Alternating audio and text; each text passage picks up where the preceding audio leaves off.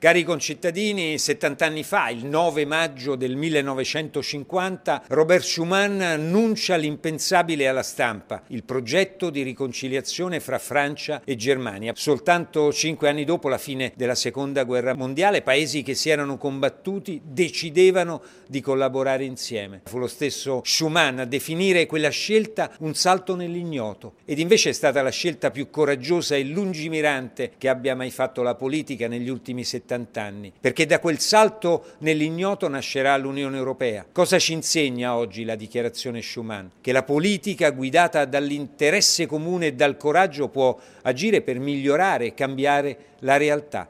Ed oggi tutta l'Europa ha bisogno proprio di questo. Noi sapremo onorare Schuman e i valori europei, i nostri fondatori, se sapremo trovare lo stesso coraggio e la stessa ambizione. Non usciremo da questa crisi tornando alle vecchie ingiustizie o ai vecchi modelli. Ne usciremo se cambieremo in meglio la vita di tutti. Ne usciremo se l'Europa sarà in grado di dimostrare concretamente che è capace di proteggere i suoi cittadini.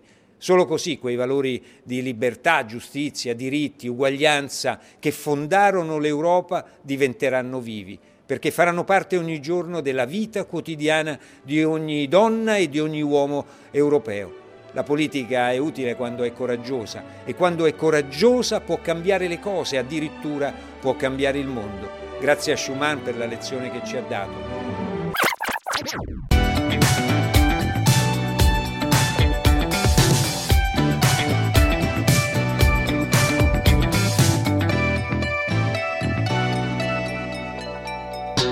Questo è Cerchi. Ceci è Cercle. Un podcast d'esperienze, un tentativo di ripristinare la trasmissione con ciò che sta fuori dai nostri cerchi, dentro i quali ci siamo rinchiusi per non cambiare, per non voler scoprire l'altro. Cerchi è un podcast che prova ad uscire, perché per capire chi siamo non possiamo far altro che cercare. Oggi ascoltiamo Beatrice, che dopo la laurea in giurisprudenza a doppio titolo Bologna-Parigi ha deciso di continuare a vivere fuori dall'Italia per cercare di lavorare per l'Unione Europea. Ciao Beatrice e benvenuta su Cerchi. Tu ti sei laureata nel 2018 in giurisprudenza e quindi ovviamente sei diventata un avvocato. Ma perché hai deciso di andare a Bruxelles? Ciao a tutti ragazzi e grazie per l'invito. Sì, mi sono laureata in giurisprudenza italo-francese, però no, non sono un avvocato, mi definirei piuttosto una giurista. Sono partita per Bruxelles perché il mio sogno nel cassetto sarebbe quello di lavorare per le istituzioni europee. Ero venuta una prima volta qui nel 2000 2018, quindi prima di laurearmi, per fare uno stage alla rappresentanza permanente italiana presso l'Unione Europea. E diciamo che mi sono innamorata dell'ambiente, perciò terminata la laurea ho deciso di venire qui per tentare di seguire il mio sogno. Pian piano ci sto riuscendo, ecco. Per il momento sto lavorando in Commissione Europea, dopo lo stage di cinque mesi ho ricevuto un'offerta lavorativa, sto lavorando però come esterna, non ho un contratto permanente però pian piano diciamo che ci sta arrivando, ecco.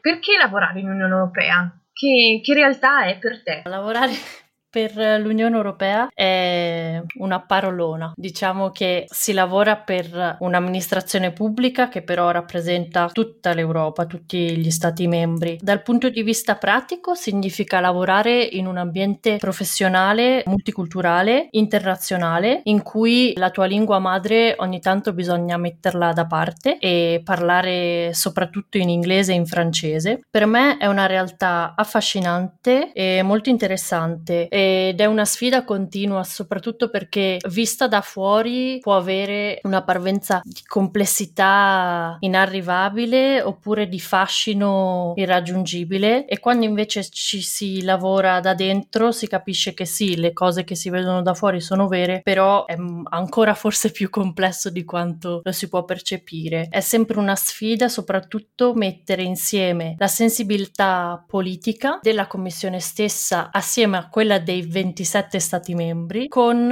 i tecnicismi legali e anche con eh, questa macchina burocratica molto complessa che però funziona piuttosto bene. Voglio lavorare per l'Unione Europea. Come faccio? Faccio uno spiegone su come si arriva. Ci sono più modi per lavorare per l'Unione Europea. Si può lavorare per l'Unione Europea in quanto amministrazione pubblica, quindi funziona come ogni amministrazione pubblica di qualsiasi Stato, un ingresso su concorso, concorso pubblico molto molto complesso, molto competitivo e anche lungo, proprio come tempistiche, concorso che se passi poi ti permette di ottenere un posto di funzionario europeo a tempo indeterminato. Però ci sono anche delle altre vie. Come ho iniziato io è stato ad esempio fare il tiro tirocinio in Commissione europea, che si può fare sia in Parlamento che in Consiglio che nelle altre istituzioni europee. Poi ci sono degli altri tipi di concorso, che sono dei concorsi però per posti non a tempo indeterminato. Sempre complessi e competitivi, però mi piace anche dire che si può lavorare per l'Unione Europea in maniera diversa, perché al Consiglio ci sono moltissimi diplomatici che vengono qui per delle missioni di 2, 3, 4 anni lavorando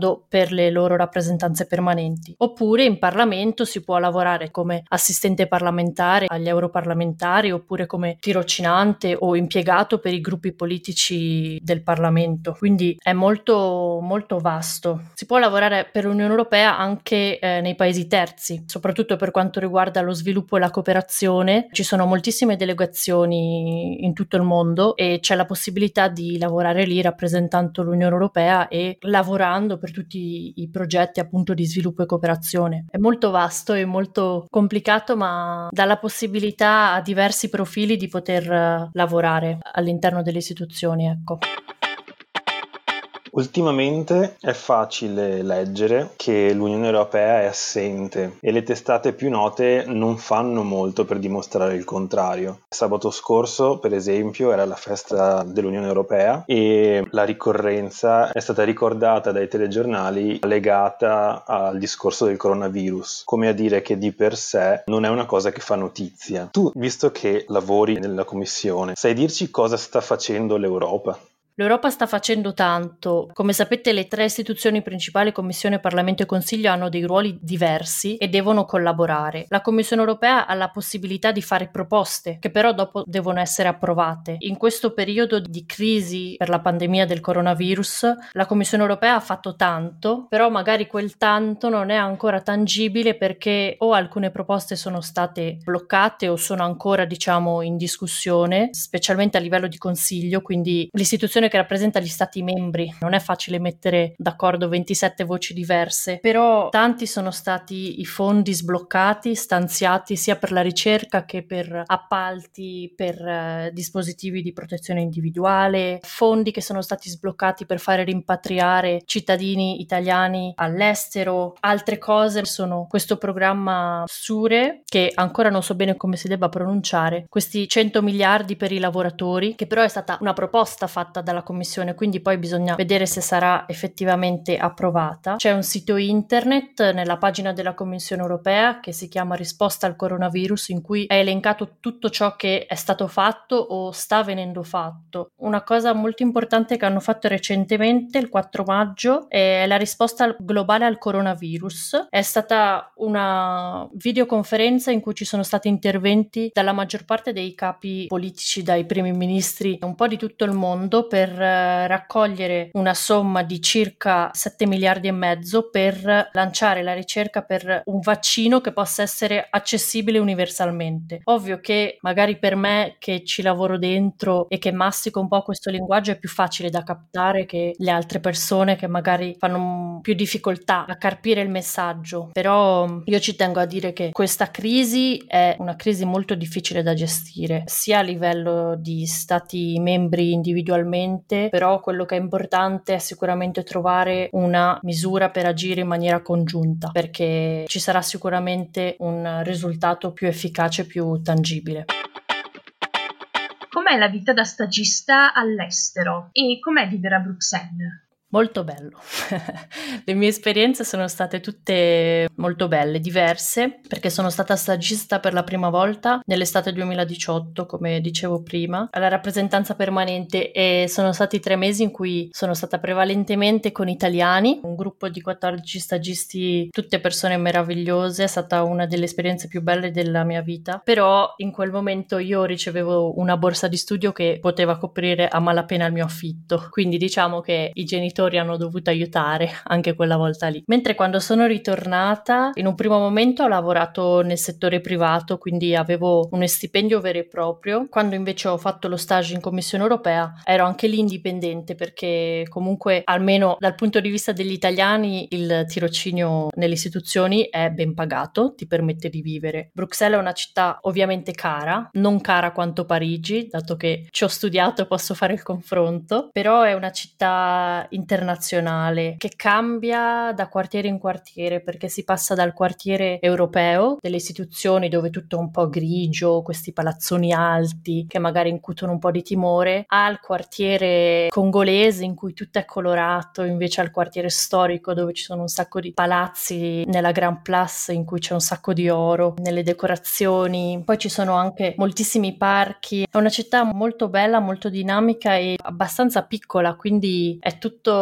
a distanza di una mezz'oretta di camminata e quindi ti dà l'idea di viverla più a pieno. A me sta piacendo molto, ecco. E poi a Bruxelles ci sono tantissimi italiani, quindi è anche abbastanza facile sentirsi a casa. Hai idea di come continuerai l'esperienza in Belgio nei prossimi mesi? Questo è un bel punto interrogativo per me. Io spero di continuare a lavorare nella mia posizione attuale almeno fino alla fine dell'estate, però questo non dipende da me. Dopodiché mi piacerebbe tornare in Italia per ritrovare la mia famiglia almeno per il periodo estivo, però neanche questo dipenderà da me, dipenderà un po' dalla situazione del virus. Dopodiché io voglio continuare a restare qui. Cercherò lavoro, tenterò qualche concorso e poi vedremo. Continuerò a studiare olandese, questo sì.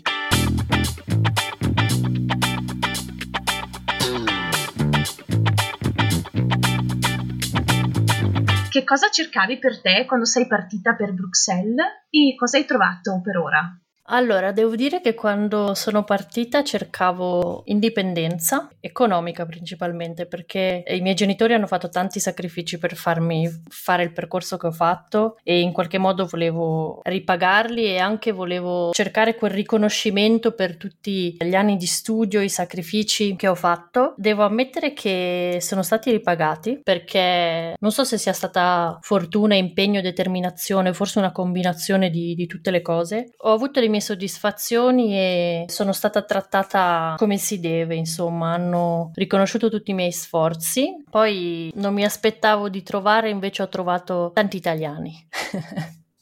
tanti italiani con i quali ho anche aiutato a fondare un'associazione, la rete dei giovani italiani in Belgio e anche questa è un'esperienza che mi sta facendo sentire vicina al mio paese. Manteniamo l'orgoglio italiano alto anche qui in Belgio.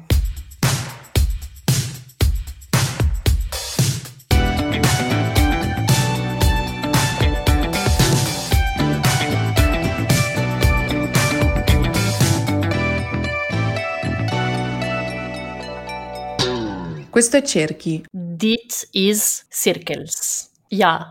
Un podcast di esperienze. Voci, storie, intuizioni ci portano fuori dai nostri cerchi. Usciamo ogni due settimane e la prossima volta saremo nel 1946. Vieni con noi? E poi una volta immensa al Berlemont, che è il, l'edificio principale della Commissione europea, ho incrociato lo sguardo di Gentiloni e diciamo che ha abbozzato un sorriso e è stato abbastanza emozionante come, come cosa. Ma secondo te ha capito che era italiana perché ti ha guardato negli occhi o ha guardato nel piatto?